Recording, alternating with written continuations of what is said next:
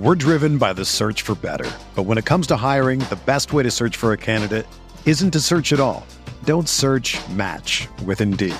Indeed is your matching and hiring platform with over 350 million global monthly visitors, according to Indeed data, and a matching engine that helps you find quality candidates fast.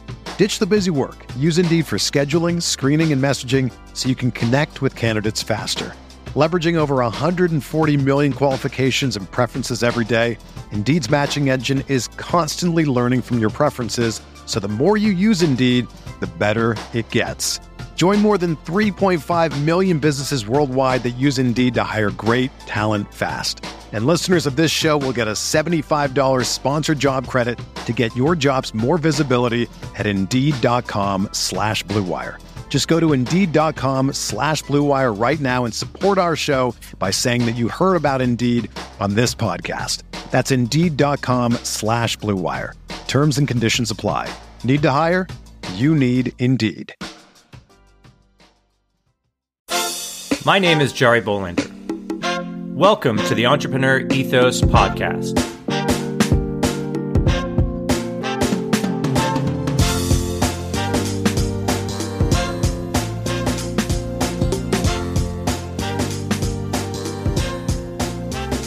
On this podcast, we're going to take a deep dive into the traits, values, beliefs, and skills of all sorts of entrepreneurs to learn how to build a more ethical, inclusive, and resilient world. Let's get started. Hey everyone, stay tuned to the end of the interview as always, where I'll give you some actionable insights that I learned from my guest. These insights are also in the show notes. As always, thanks for listening. Thanks for all the reviews. Thanks for all the awesome feedback. If you want to leave a rating and review, wow, I would really appreciate that. So you can do that on Spotify or Apple Podcast. Now, on to my guest for today, Jon Scott, co founder of ScopeStack. Jon started out as an engineer working in IT services, providing configuration and installations for businesses. He moved into pre sales, where he became intimately acquainted with not only the sales process, but also the preparation of documents providing the scope of work for the pre sales process. This time consuming process was full of potential problems, and Jon set out to solve all this. That's why he co founded ScopeStack, which provides a SaaS solution for statements of work for IT services companies, helping streamline the process and thus saving lots of time, money, and frustration for everyone. Now, after over three years since starting ScopeStack, Jon believes his success so far is due to his understanding of the problem his product solves. As someone who is in the industry, he can go to potential clients and explain how he was in their shoes and how their software will help. He calls this earning the secret. He became a nerd who can talk to people by pushing himself farther to do what needed to be done to close the sale. I love that. Nerd who can talk to people. What a great what a great comment. Now, let's get better together. Jon Scott, welcome to the podcast. Thanks, Jari. Well, I am a little bit apprehensive. I'm a little bit scared and I'm a little bit confused, which happens right. primarily because we're talking about some sales stuff and we're talking about proposals, which I yes I do them, but uh, I don't know what the hell I'm doing. yeah, it's a bad word to a lot of people. exactly right, because um, yeah. you're you know you work at a company called Scope Stack. I want to make sure I got that right. Nailed. Stack. Nailed it. Thank you. Um, I was like working on your name too ahead of time. To, I nailed your name too. Um, and uh, and and you you're a SaaS company and you do some uh, a product related to sales and proposals and everything. And, and we're going to yep. get all all into that because I think a lot of people know when they listen to the show. I have a hard time with sales. I'm trying really hard to like it, trying really hard to, yeah. do more of it. Um, yeah. I've appreciate how important it is and i appreciate that what you guys are doing is trying to help that process. So this i'm really excited about because awesome. again it's something that i need to learn. But yeah, before man. we do that and before we get all into the details the nitty gritty so to speak uh, yeah. tell us uh, how you got to do what you're doing today. Yeah so um, we've been around for about three and a half years now. Um, and prior to that, um, I was working at some IT services companies. So, uh, for those of you that don't know what IT services is, say you own a building, you want to install wireless in your building, you go to one of these companies and say, "Hey, sell me the product and the hardware. Plus, also, can you configure and install it for me?" Um, so, my role prior to prior to ScopeStack was always acting as a pre-sales engineer. So, I sat next to the salesperson, right, and I bridged the gap between them and the engineers doing the work because I also used to be an engineer doing that work. And so, I would help both be a part of the sales process, really convert their business problems into actual solutions using uh, products that we would resell at these IT companies. And so, by my nature and my background, like I've always been really into just problem solving, and pre sales is a great role to be in because you get to spend other people's money to solve problems that they have. Um, so, literally no budget, or sometimes there's a budget, right? But it's more than you personally would have most of the time. Um, and so, you know, pre sales in that role, it was always you had to build out the quote or the bill of materials. So what is the product included? Plus you had to price out those services to configure, install, you know, that equipment at the client. And like that, that part is what we saw with ScopeStack. So that part is all done like in Excel and Word for everywhere from like billion dollar organizations down to a couple million dollar organizations. Like they all do it that way. Right. Which right. is just mind blowing still to this I day. mean, we used to run the entire semiconductor fab at Cypress Semiconductor on spreadsheets for a while. right. right. So nothing against Bill Gates or spreadsheets. No, right. Nothing. But like that's where a lot of businesses get built is how do you replace spreadsheets? Um, exactly. And again, like the cool part about having it in a web based SaaS delivered platform is we can start integrating with other things. And so again, we'll we can get more of that um, in a minute, but that's that's where I came from. So I was in pre-sales, IT pre-sales, and solving a problem with ScopeStack that I had in that role. Is this your first startup? It is. It is. So wow. the jump was scary. It was scary. You know, I was getting paid plenty of money to not have a startup. And, you know, to look at my wife and be like, I think this is the thing that we need to do. And and like for the first time, because I always have crazy ideas. Mm. So in my head, I've always been an entrepreneur. I've just never done anything with it. Mm. So for her to be like, okay, I can see it in your eyes this time. Like I can see this. I'm like, oh, oh crap. you know, I got to do something now with this. And so we did, and it's um, it's been working. That's great. Yeah, I always tell people yeah. uh, like listen to your spouse. right. a lot of a lot of people don't take that advice, and I'm like, well, what's Yeah. the one person other than your mom and your dad that has your best interest at heart? I mean, Right. generally, it's Yeah. your spouse, and they're all in, right? Like they got to live Yeah. with you. so Exactly. So I don't think either of us knew what we were getting into, but it's been quite a journey, and um, you know, it's been good stuff, man, for sure. yeah, no, that's Would highly recommend it. Yeah, yeah, at least once. Like you gotta. at least one. Yeah, you got to try it. Like, because well, and seriously, like that was one of the things that she was like. She told me she's like, I don't want you, you know, towards the end of your life being like, man, I wish I would have done that, and like you having all these regrets. So like, while we can, you know, still young. I mean, we do have two young kids, but so there's a lot going into like making that decision. It's a big decision. No, and it's a like, huge don't take decision. that. Yeah, don't take that lightly. But, um, you know, you got to do it at least once. You're right. Yeah, yeah. I mean, Yeah. you're basically your spouse is your first investor. I always say, like, yeah. they may I'm not like, give hey, you, yeah, they may not You give you money, money. saved up. yeah, yeah, or, or they may give you money, right? right.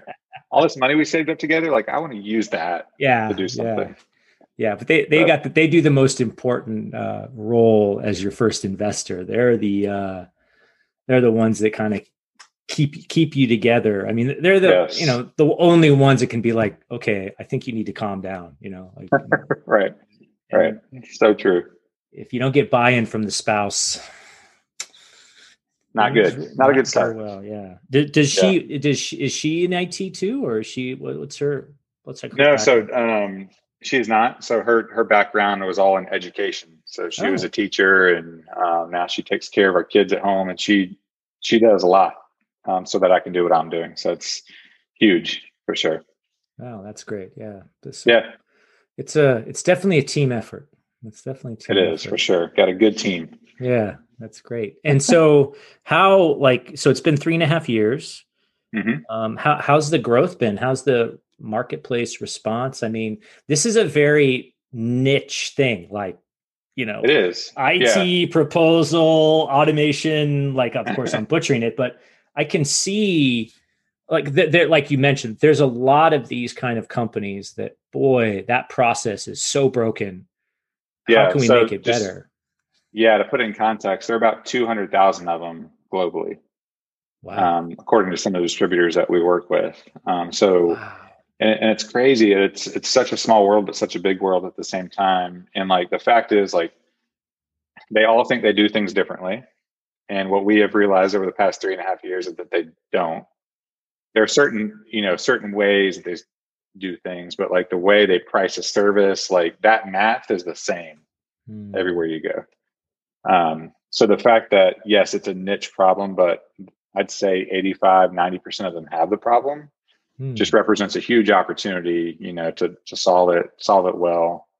Um, and again that kind of gets into you know what what made us successful which was like we came from that industry like we had that problem. We you know there's this whole concept of like an earned secret right? Like i had the i earned that secret having worked in these organizations like i felt that pain so you know the first you know couple of years of the business like that's what i was leaning on to go sell this product it was not you know i don't i don't think you need this and like it was it was not like sleazy salesperson type stuff. It was purely me talking to them about a problem that I had, how we've solved it with this product, and it was just really authentic, mm. you know. Um, and I'd say like that's been the key to our success on the sales side of just having really authentic conversations and not um, asking questions, right? Knowing the problem that they have and just being authentic has, has been huge. Yeah. So, so this is clearly like a B2B like your yeah. customers are these IT service companies. Correct. That, yeah, B2B. Like you said, yeah, B2B. Like there's so a couple of hundred thousand of them worldwide that literally, as you mentioned before, oh, I'm building out a building and I need to run cable or whatever. Like yeah, the, the infrastructure of a company. And I'm I'm curious because see th- th- there's interesting because this is sort of an anal- not exactly analogous so don't don't don't yeah. don't get me wrong Go for um, it. There, there's sort of analogous to what they do in real estate to to his first order like i had a friend that built a company on real estate like work orders for like fixing things and yeah. they also had the same kind of billing structure and same kind of quoting structure for like infrastructure projects because eventually like we have to replace this roof or whatever and they had to kind of right. bid it and quote it because they were the contractor their platform um, management companies would would would purchase right um, and so they so i'm assuming that the it companies like it's a saas model so they purchase your software or they you know have a subscription or whatever yep um, and so is it then like what they had to do is they had to um, they didn't they had to configure, not customize, which is a which for him was a he like learned this the hard way. He's like configure, never customize. Because I think to your point, right? Like 80, 95% of the things are exactly the same. It's just, oh, we want it to look a little different, or yeah. oh, we don't do it that way. We we do this calculation. So have you right. found the same thing where you've had no, to that's, that's a really good analogy. I mean, the one that we often use, like when we're onboarding new clients, is like the home builder Mm. Right. I mean, it's exactly yeah. that. So it's like you're configuring the house. You're not custom. It's not a custom built house, right? We're configuring the service um, or the house or whatever. But yeah, you're spot on. Um, and so what you know, like the way we used to try to create that speed and that consistency was using like SKUs or package solutions where we take this thing and be like, "Hey, customer, I know you said you want X, Y, Z, but here's A, B, C. It's pretty close to what you need, and right, and like you could never configure it or you could never customize that because it's a SKU, it's a package. Like you can't. That's the whole point, right? And so like that's how people like these large organizations would try to create speed and efficiency. Well, now with our platform, you have the same speed and efficiency side, but now I can configure it and I can like very detailed go in and change the price of the service, change the level of effort, how long it takes, the resource. So I can configure it to align to my clients' needs, and all the while, like everyone's doing it the same way. We're presenting one voice to our clients as opposed to Tom and Billy and Jerry's version with their spreadsheet that they're quoting every single time. Yeah. Yeah, he he found it as a very this whole uh configuration versus customization was his like aha moment. Yeah. Because, I mean, I that that was kind of an aha moment for me and like just the way you said that configure versus customize like that's pretty cool yeah and and and i never knew this right well yeah like that's why i talk to smart people because like what the hell do i know right but but so so then my guess is that you have customers that are competitors to each other would be my guess. Yeah. Yeah. So they have the ability to define their own services in their own account. Hmm. but they're all following the similar this this same mechanics around how the services are configured. So they might offer different services or yeah they might be competitors. And quite honestly like so like the the um, the stat that we talk about is like it, it takes typically 19 business days for you as an end user when you say hey it company i want you to install wireless 19 business days for me to get you back a statement of work. Wow. like that's crazy. That's pretty because long yeah. it's all spreadsheet like it's all manual copy and paste and like doing all this stuff approvals right? And like we can get it done in like minutes and so think about the competitive advantage in, in terms of talking about competitors. Like if I have the ScopeStack in my hands and I can sit there with the client and have the same conversation, I can bang out, configure a solution for them right there, as opposed to waiting 19 days. Who do you think has the advantage in that scenario?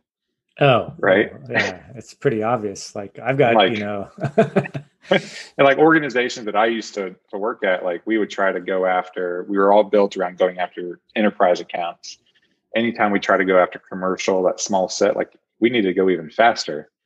We just weren't built to do that uh, because we were, you know, doing it the old fashioned way. So um, we're seeing like, and that's, that was always my ideal moment was I want to be able to sit in front of the client, configure this, qualify the opportunity to the extent that I can, give them at least the idea that we've done this before, right? Because like think of it as like an end user. Like if someone does that versus waiting for 19 days, you're like, they don't know what they're doing.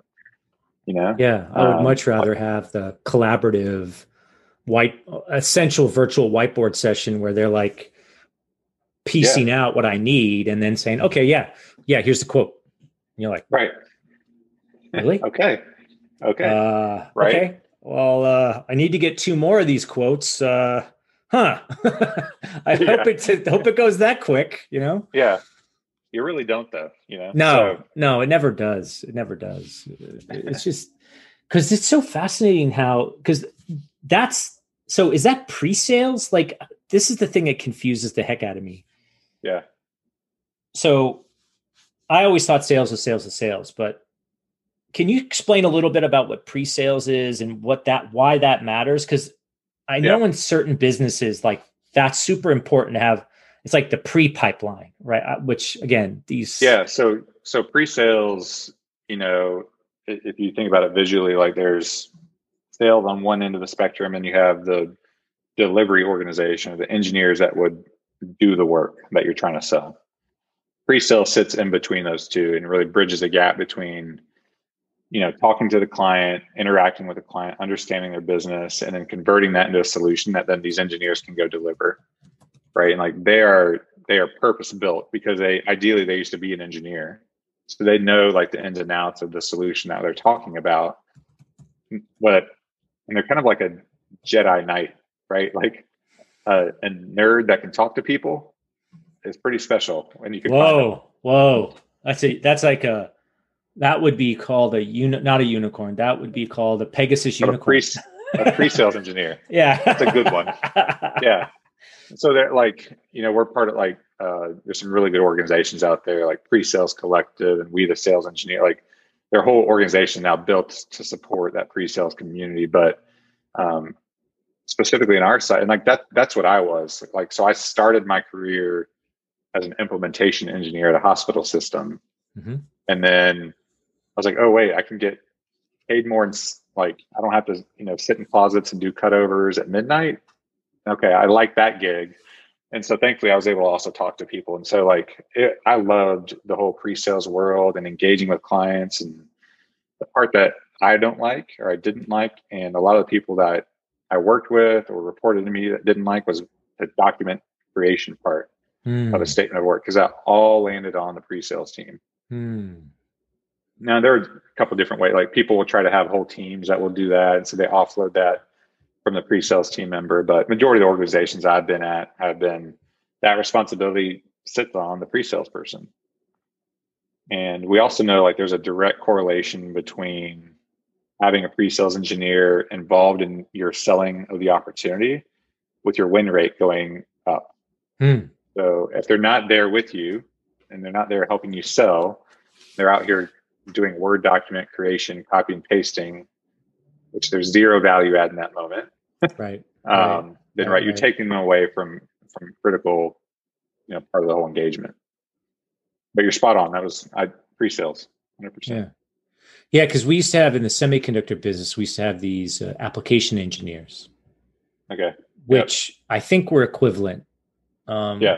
Because they would go out and cu- a customer would want to do something and they'd be like, yeah, okay, we can architect it. And, or they would do like reference designs and yeah. it was a whole, it was a whole thing. Yeah. Uh, no, that's, that's it. Yeah. And, and they were, they were pretty instrumental in a lot of, because so when, when you sell semiconductors, right? Okay, so you go, okay, do you want like a sample? You want 10 or do you want a million? Like that's like that's the volumes, right? Look, I, am yeah. being a little facetious. Some of them are way more expensive than that. But how you got a design win to put your chip on a board so that board would go into a piece of electronics like a mouse or a keyboard or a wireless yeah. router or whatever was a lot of times the the customer the end customer would would have engineering, but they but they weren't experts in like we had yeah, this thing. That's called, what they call you. Yeah, with this thing called PSOC, programmable responsive. They weren't experts in it, but they know they needed it. So the application engineers with the sales team and the marketing team would you know go in and go, oh, we could build this. Here's a reference design, and so it yeah. sounds a little similar. Like, yeah, you want those you want those people talking to end customers because those are the ones that generate the yeah. the interest. You do. Yeah, because I mean, they can like very quickly dispel any myths about the product or the solution or what, like, instead of going and, you know, taking the time of the engineers actually like installing or writing the code or doing whatever. But yeah, it's a huge part of it. Right. And so, like, if you can, you know, a big part of our thesis, if you will, is like we can get them out of doing this cumbersome copy and paste thing and back into that. Like, it just makes the business better. We can, you know, go after more opportunities more consistent or like like there's just a ton of value around fixing that that pre-sales problem yeah if you could get them yeah more efficient at that and almost enjoying it to a certain degree i, mean, I don't know if anyone ever really enjoys paperwork but yeah but again we make it we make it fun with ui as yeah. opposed to copy paste yeah because i can only imagine hey, yeah. can you give me that old quote? And I'll take the old quote and I'll just change the name. And oh, we forgot. That's this. what people do. Like that's what they do. They're yeah. like, you know, the, I have a statement of work to write. I'm going to go find the last one that I did. I thought was pretty good. And as you can imagine, like it just kind of like adds on itself. Like if you mess that one up and you mess this one up, you mess that like it just builds and builds and builds. Yeah. It was so, Matt- so one of the very first like customers that reached out to us like early stage was okay, we have a problem. We just scoped out like this Microsoft migration for this bank, mm. you know, but we had this other bank come in and say they want to do the same thing. Well, we took that statement of work, we modified it and presented to that. Unfortunately, we had that old bank's name all over the statement of work. Oh, so no. and so like there was like apparently like this big, you know, executives ripping people's heads off. We call that a resume generating event. oh, I love that. Yes. RGE. You yeah, you don't want the RGE at all. resume generation event.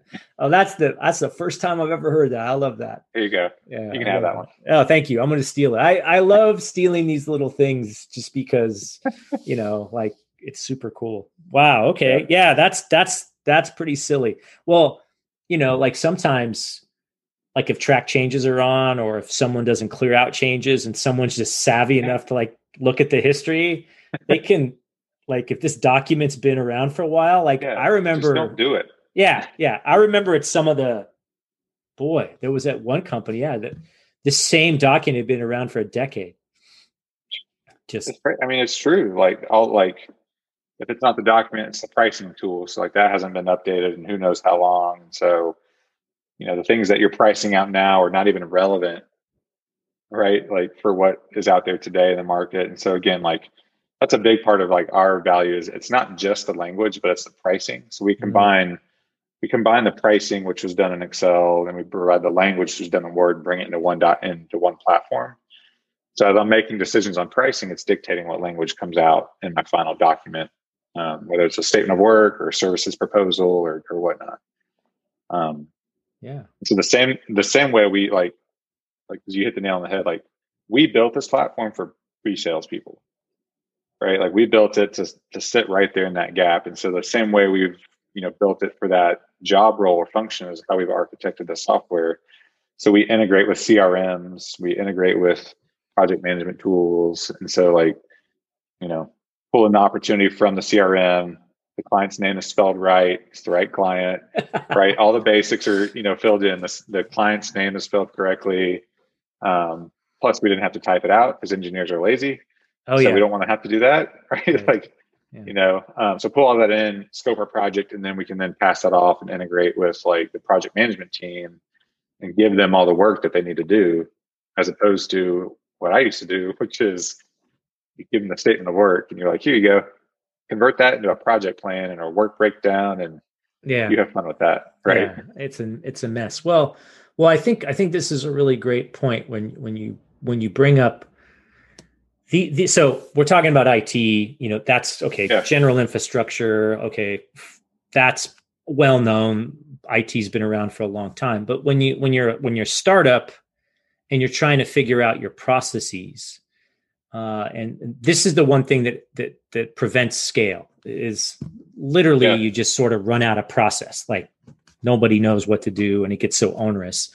And then you know tools like yours pop up, and and and it's the, the general methodology is you need to systematize your process and your business to scale.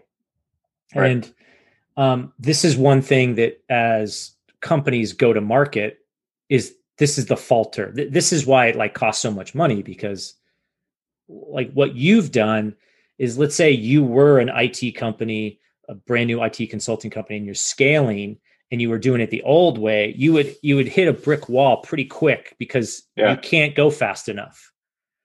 Well, and like the way these large organizations solve it is they add people, Right, right. Like a startup or a small, like Can't you can't it. just like you Yeah. can't do that, Right. um, you know, when you're young. So, yeah, spot on. Yeah, and and it's fascinating because th- there's a lot of parallels to running a business in how like this. I know it's very specific and it's very Yeah. like you know, but like the thought process is very.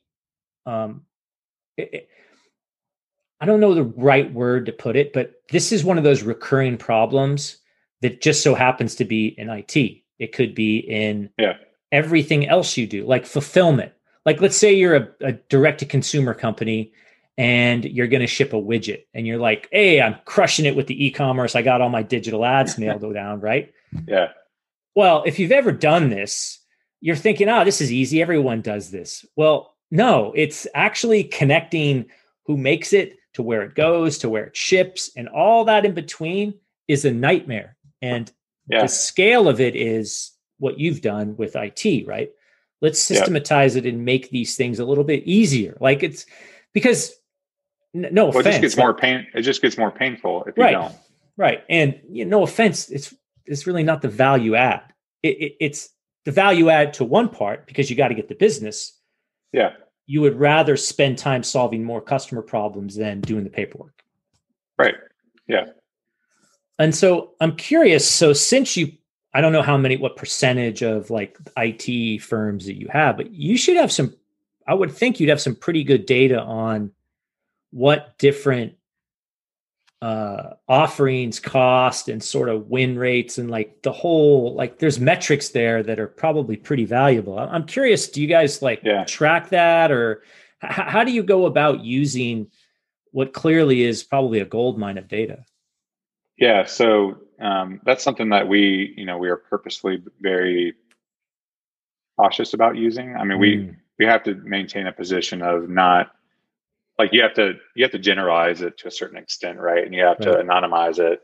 That's even a word, anonymize. I think it yeah. I think it. We'll we'll go with it. Felt good.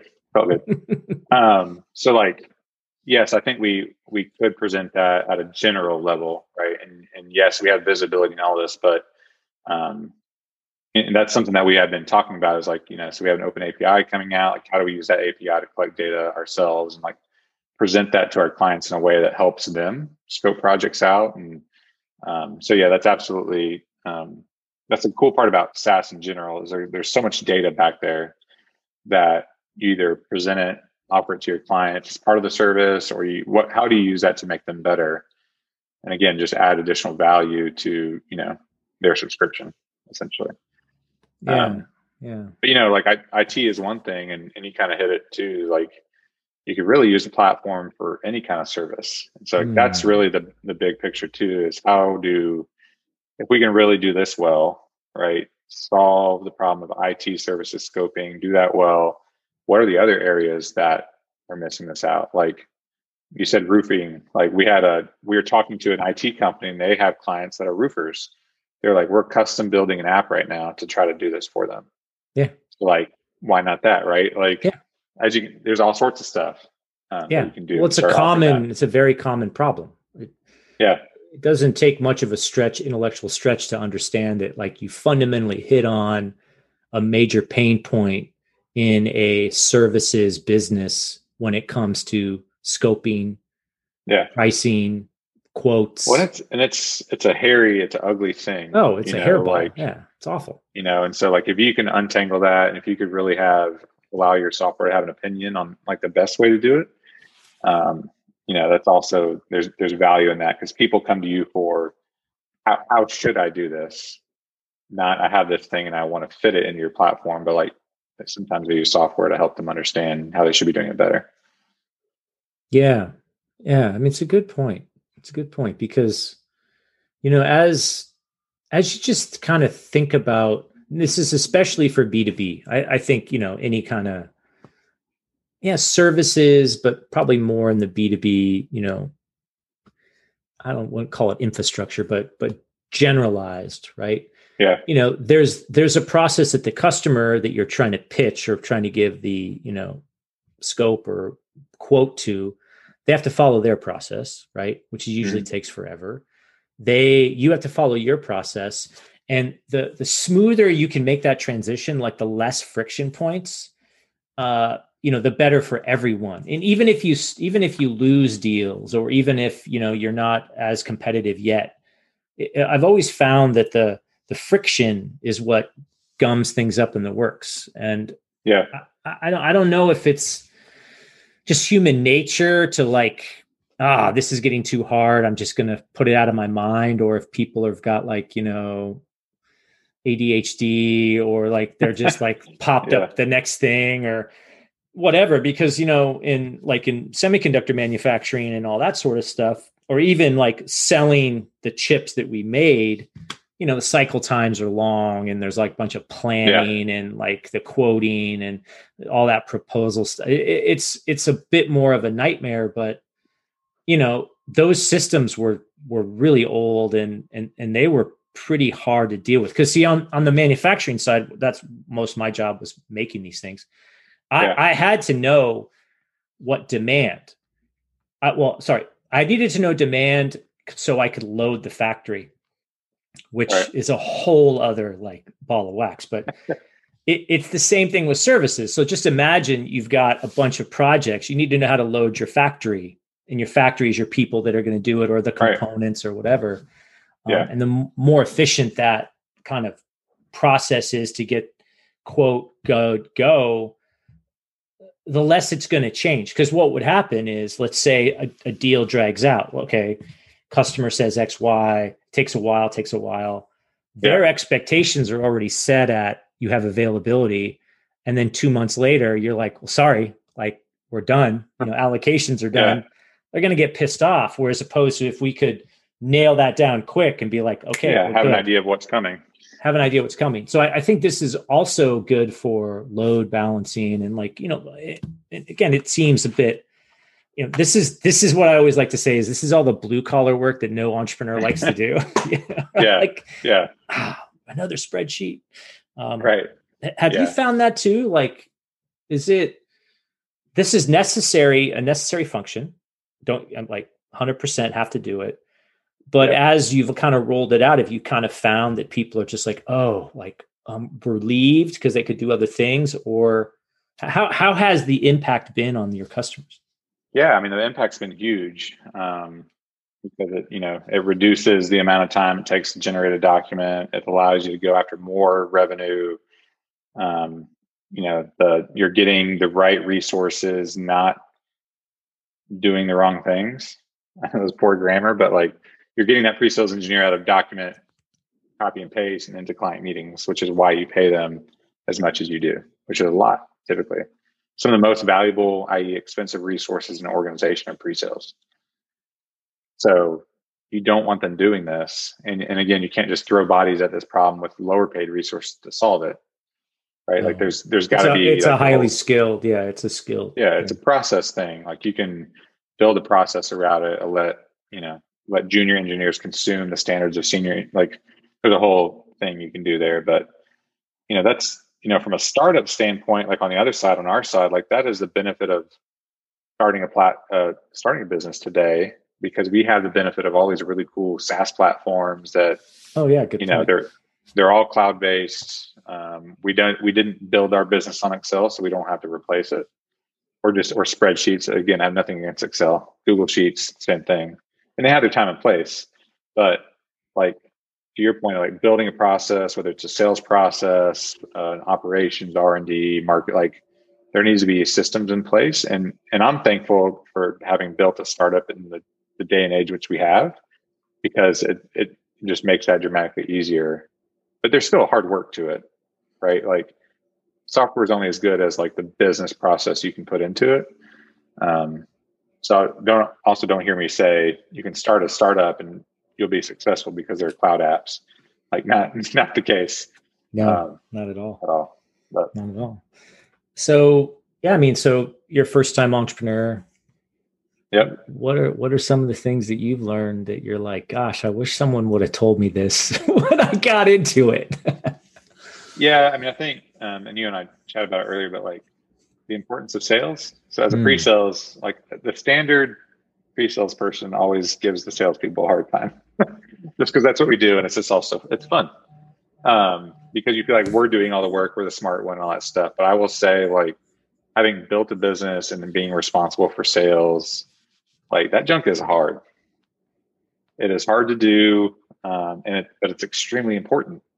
Like sales solves a lot of problems in a startup, right? Like money. Yeah, money. money. And yeah, like the only money. way you're going to do that is if you go sell your product.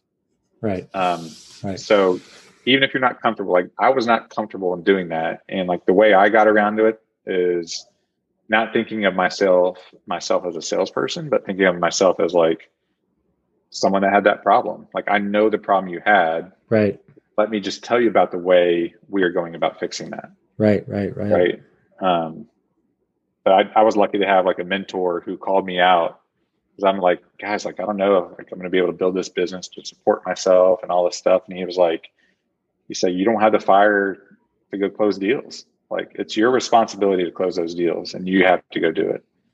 You know, and I was like, I was too nice at first, and so there's a lot of learning around that sales process um, that needed to be done, and it's important.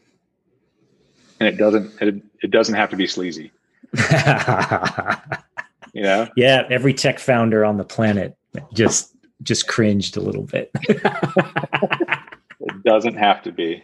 I know, I know. I have this. I, I, tell this to people all the time. I have a hard time with this. I, you know, I, I appreciate the process. I appreciate the talent. I, you know, when you build a product, that's half the battle. The other half is does someone is someone actually going to buy this thing? And it seems a bit, true.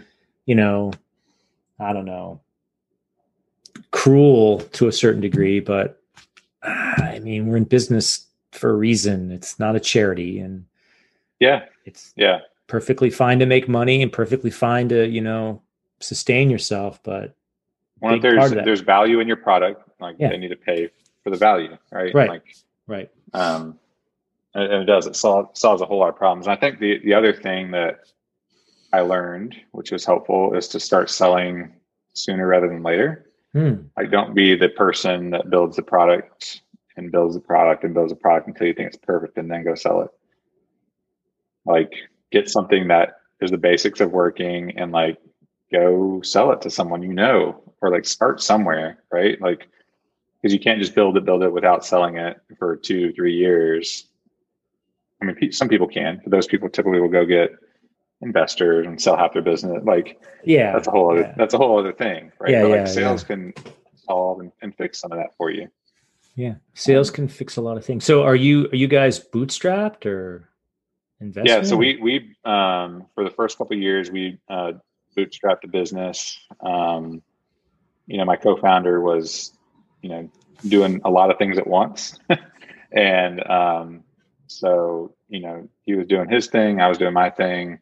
Uh, bootstrapped it. We we we were um, blessed, if you will, to have. Um, so there's a state organization here in South Carolina called SCRA, and um, they their whole deal is to drive job growth in the state of South Carolina. And so as Okay. part of that, they will actually provide grant money and invest in organizations like non-equity dilutive grant money, not debt, not anything like grant money. So Yeah. great. You can get grant money, you should get grant money Yeah, for sure. um, to help us, right? Like in the right stages, the right time. So we were able to go through a couple rounds of that with them, and like they were extremely helpful in just getting us to the point where we are. And then we um, we did work with them and raised a, a little bit of money at the beginning of this year. Um, so again, having those people that you work with and you build good business relationships is is pretty key and very important. Yeah, yeah. So it also helps to tell like tell people you're going to do something and do it. yeah, oh, there you go. I like that yeah. too. Yeah. So, so would that be the advice you'd give the next generation of entrepreneur to sort of get good people around you, do what you say you're going to do, and kind of, or is Yeah, there something I mean, else that? I think the one thing that helped me, and and I we wouldn't have had this business had I not had a job first. like- Hmm. Had I not worked and identified and earned it this secret of the problem of scoping and pre-sale, like I would not, we would not have ScopeStack, Hmm. right? So like my suggestion would be get a job, get a job, learn about the industry that you're interested in, and like find if you see a problem, then go solve it, right, right? Right, As right, opposed right. to just having this idea out there and then solving it. So, right, right. Earn the secret. I um, like secret, that. yeah. That's another one. So resume generation event. Love that. RGE. Earn the secret. ETS. Yes. now all we need is TPS reports, and we're gold. Right. I know. I mean, we got something going there. yeah, and you got, and you you're in IT, so we're good to go. I love it. funny. I was like presenting one time on statements of work. I kept calling it a SOW. Uh-huh. Um, and a guy asked me, he said, Are you talking about pigs? And I was like, No, I'm not. yes, I'm not talking about pigs. Yes, yes. My guess is yeah. It's those we used to call them TLAs, you know, three letter acronyms, right? Yeah. Cypress was filled to I'm the sure. brim I'm with sure. TLAs. In fact, the whole uh, reason these TLAs just got out of control was well, one, there was a lot of military people. We hired a lot of military people. The Yeah. second thing is um, back in the day, we used to have these goals. We used to have these floppy goal disks, and everyone's file name on this floppy disk, because back in the day, Microsoft DOS had only, you know, you can only go dot three letters, right? Whatever, like Okay. dot exe, dot txt. Each person's goal file would be, you know, Q, whatever, dot your three letter initials. So Mm, everyone in Cypress had a T three letter initials. We didn't know anyone's name. It was just like these are your three letter initials. That was it. And so I was mine. Mine was G GCB, right, which is nowhere close to what my name is, but I my I initials were not available. But that's how we would talk to each other. Yeah, because that's how crazy. I mean, we talk about yeah pre-sales. We talk about SOWs and BOMs, bill of materials, and mm-hmm. there are plenty of three-letter acronyms in this this industry for sure. Yes, so. yes. And then occasionally, when TJ Rogers would get angry, he would throw four-letter acronyms, which I Ooh. cannot I cannot say on this show because my fiance's daughter sometimes listens. So yeah, yeah don't do that. we won't. Do don't do that. No, but but appreciate your time, uh, Jon. You know, eh, eh, cool to kind of talk about. It seems so esoteric, but boy, there's a lot here to like. There is think thinking about like so if you're an entrepreneur thinking about these processes and systems i mean just this one thing could could yeah. easily scale your business because you are removing the pre-sales friction but you're also yep. you know and again sales are important put those processes in place as you start to scale and right. you know i love your advice like you can never sell too early so no i mean yeah you got to do it get you out there and it. sell get out there and sell yes so. Jon, always be closing. There you go. Oh, yeah, there's another one. You yes. must be seeing Glenn, uh, Glengarry, Glen Ross. Coffee is only for closers, and always be closers. All right, take care. Stay safe.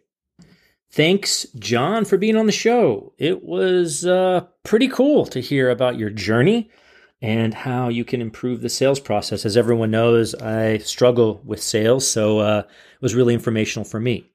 As promised, here are the actionable insights that I learned from my conversation with Jon. Get a job in the industry you want to be in. This will give you the firsthand insight into the problems and ideas on how you might solve them. Well, this is exactly what he did, right? And we always talk about scratch your own itch and solve the problems that you have. It's a really a great way to do it if you really want to start being an entrepreneur. Like solve some of the own, your own problems, and then maybe there's a business there. Start selling early. Don't wait until you have a perfect product. How many times have we heard this one too, right? Um, even sometimes people say sell what you don't have just to see if there's a demand. So, because that's the most important thing is to figure out what you're actually going to build, someone will actually want. So, the quicker you can get an MVP, minimum viable product, the quicker you can get feedback, see if you've got product market fit even before you build stuff because you don't want to waste time and effort, right? So, that's why, you know, scratching your own itch can sometimes be a good way to do that, right? Think of the sales process as helping to solve a problem for your prospect. This helps me tremendously. I am always trying to figure out how do I help solve a problem. That way, for me, I get out of this whole slimy, you know, sales process, Glengarry, Glen Ross kind of coffees for closers attitude. So um, that's one thing that's helped me tremendously, and hopefully it'll help you. So there you go. The actionable insights from my awesome conversation with Jon. We'll see you next time. Thanks for listening to the Entrepreneur Ethos podcast. I hope you enjoyed this episode as much as I did creating it. My hope is that you learned something that can make you a little bit better. If you enjoyed the podcast, please do share it with friends and review it on Apple Podcasts or Spotify. You can also join my email list by visiting theentrepreneurethos.com to get my thoughts on what I'm doing to get better, as well as what I'm working on. You can also pick up my book, The Entrepreneur Ethos, if you want to learn the traits, values, and beliefs that I think we need to build a more ethical, inclusive, and resilient entrepreneur and frankly, world community. Feel free to follow me on Twitter at The Daily MBA and let me know if you have any questions or recommendations for a guest you'd like me to talk to. Also, drop me a note if you try anything we talked about on this or any other episode. I'd love to hear what's working for you. Until next time, keep getting better.